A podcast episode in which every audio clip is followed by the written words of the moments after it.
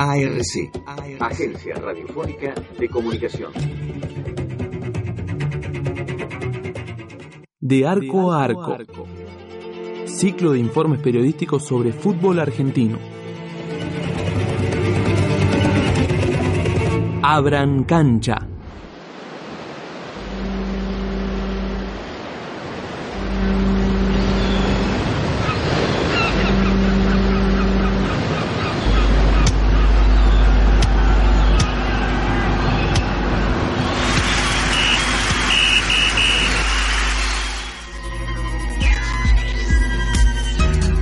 El fútbol es un juego entre dos equipos de 11 jugadores cada uno. Su finalidad es hacer entrar una pelota en un arco conforme a reglas determinadas. La característica principal es que no puede ser tocada con las manos ni con los brazos. No, el fútbol es encuentro, pasión, gambeta y goles. El objetivo del fútbol es meter la pelota en el arco.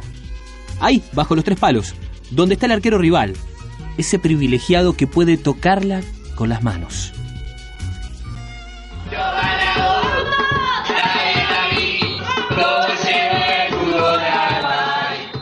El fútbol nos vino de los ingleses.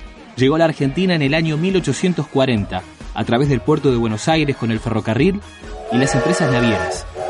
La Argentina se vestía según el corte inglés, creía en la libertad de comercio y seguía el ritmo de Londres. Al fútbol lo inventaron los ingleses, pero lo reinventaron los argentinos, dicen, porque transformaron el juego en un drama, lo cruzaron con el tango, convirtiendo la derrota en desamor y el triunfo en exaltación suprema. En 1882 llegó al país un inmigrante proveniente de Escocia, Alexander Watson Hatton, quien es considerado el padre del fútbol argentino. Fue el fundador de la primera organización creada para regular los primeros campeonatos, durante los primeros años, nuestro fútbol estuvo dominado por equipos y jugadores británicos. Pero claro, si ellos lo trajeron. Pasados algunos años, la población criolla comenzó a adoptar el juego y de a poco a dominarlo. Muchos recuerdan al equipo de alumni multicampeón de los inicios del siglo XX.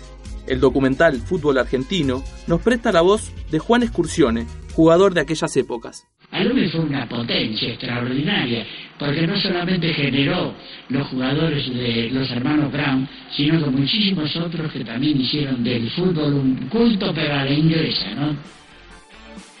Tras un largo proceso que culminó con una huelga de futbolistas y 49 años de amateurismo, en 1931 se forma la Liga Argentina de Fútbol. Ah, lo que hoy conocemos como Asociación del Fútbol Argentino. Exacto.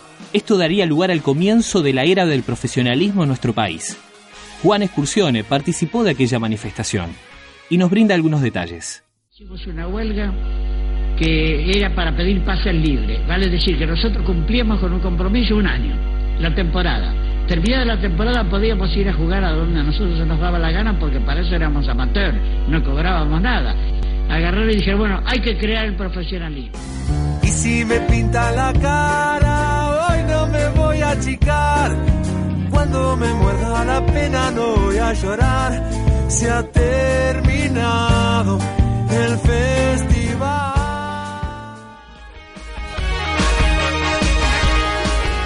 Durante las primeras décadas, fueron los llamados cinco grandes quienes dominaron nuestro fútbol. River, Boca, Independiente, Racing y San Lorenzo. En 1966, la AFA determinó un cambio en la organización de los torneos.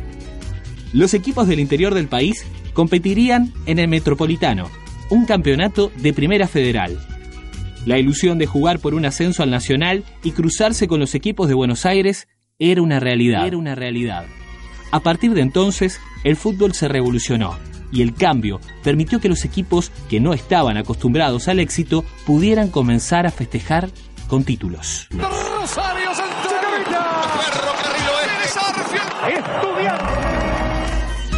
En 1979, el que festejaría sería Julio Humberto Grondona, quien asumiría la presidencia de la Asociación del Fútbol Argentino, cambiando el rumbo de la pelota en nuestro país. Teis Sport, uno de los canales deportivos más importantes del país, inmortalizó las palabras del presidente. Es una responsabilidad para toda la gente del fútbol. En mi persona está representada toda la gente del fútbol, que recapacitemos bien, que cumplamos con los ordenamientos que existen en AFA.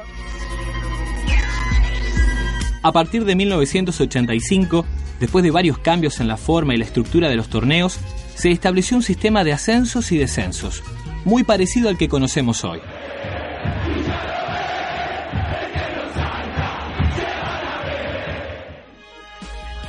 La mayoría de los clubes del fútbol argentino actual aparecieron en la primera década del siglo XX.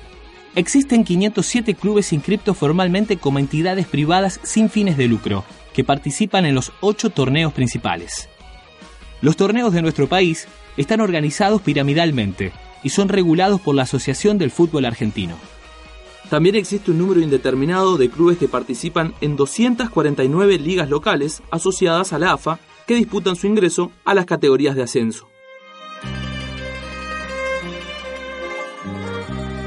En 2014 se concretó uno de los deseos más controvertidos que tuvo Julio Humberto Grondona. Último momento, preste atención a esta información. Ahora los torneos de primera división tendrán 30 equipos. Torneo nuevo en el fútbol argentino. Grondona lo quería y es muy difícil decirle que no a don Julio. El presidente de AFA le dio a todos los integrantes de la mesa un proyecto de renovación de torneo. Esto significa que va a comenzar en febrero de 2015 y un par de detalles más. Va a ser anual, año calendario, de febrero a diciembre y seguirá con los promedios. La última gran medida tomada por el histórico dirigente antes de su fallecimiento fue la realización de un torneo de 30 equipos, tanto para la primera como para la segunda división del fútbol argentino. El proyecto fue altamente cuestionado, pero finalmente aprobado. Finalmente, hay en el fútbol y fuera de la cancha un actor fundamental que brinda un espectáculo inigualable. El hincha. Ah, los de la barra. No precisamente. Los barra bravas lo toman como un negocio. Algunos venden su aliento, su pasión. Y son los que le han hecho tanto daño a nuestro fútbol. Yo te hablo del hincha. Yo te hablo del hincha. Ese que no puede dormir una noche antes de un partido. Porque cada uno es una final. Ese que se desgarra gritando los goles. O algún jugador que tuvo una mala tarde. Ese que espera toda la semana para ver a su equipo. Ese que tiñe el verde césped con los colores de su equipo. Y sí, el hincha argentino es pasional. Para él, una derrota puede significar una mala semana y una victoria el comienzo de algo excepcional. Adrián podría ser tu vecino, tu hermano, tu papá o algún amigo. Nos cuenta cómo vive y qué significa el fútbol para él. Recuerdo mi, mi, primer encuentro con una cancha de fútbol, yendo a ver con mi primo en Buenos Aires a Atlanta, y creo que eso fue un momento donde dije, quiero ser parte de esto. La verdad que fue un momento lleno de alegría, con, con familiares, y la verdad que fue un momento que, que me cambió mi, mi, manera de relacionarme con el fútbol. Para mí los domingos son sagrados, son un momento donde quiero llegar a mi casa si no tengo la posibilidad de ir a la cancha y, y ver, ver a mi equipo. La verdad que es un momento esperado y un momento donde uno quiere compartir con amigos y siempre está saliendo en la semana una charla y un tema recurrente en mi vida. Tenemos los mejores jugadores, o los peores. Los dirigentes dejan su huella, los torneos cambian y los equipos que los juegan también. Pero los colores seguirán tiñendo a las nuevas generaciones. El fútbol, el fulbo, la pelota, el balompié o el bolo, eso nunca cambia, y la pasión de los argentinos aún menos. Somos el país más futbolero y todavía algunos lo niegan. No se dan cuenta o simplemente no quieren. El fútbol está, ahí, cerca, lejos y otra vez más cerca, siempre está. No hay una semana que no hablemos de fútbol, no hay un día que no escuchemos un comentario sobre la redonda. Argentina tiene casi 40 millones de habitantes y casi igual número de jugadores, técnicos, periodistas deportivos y referís. Somos el país más futbolero y algunos todavía lo niegan.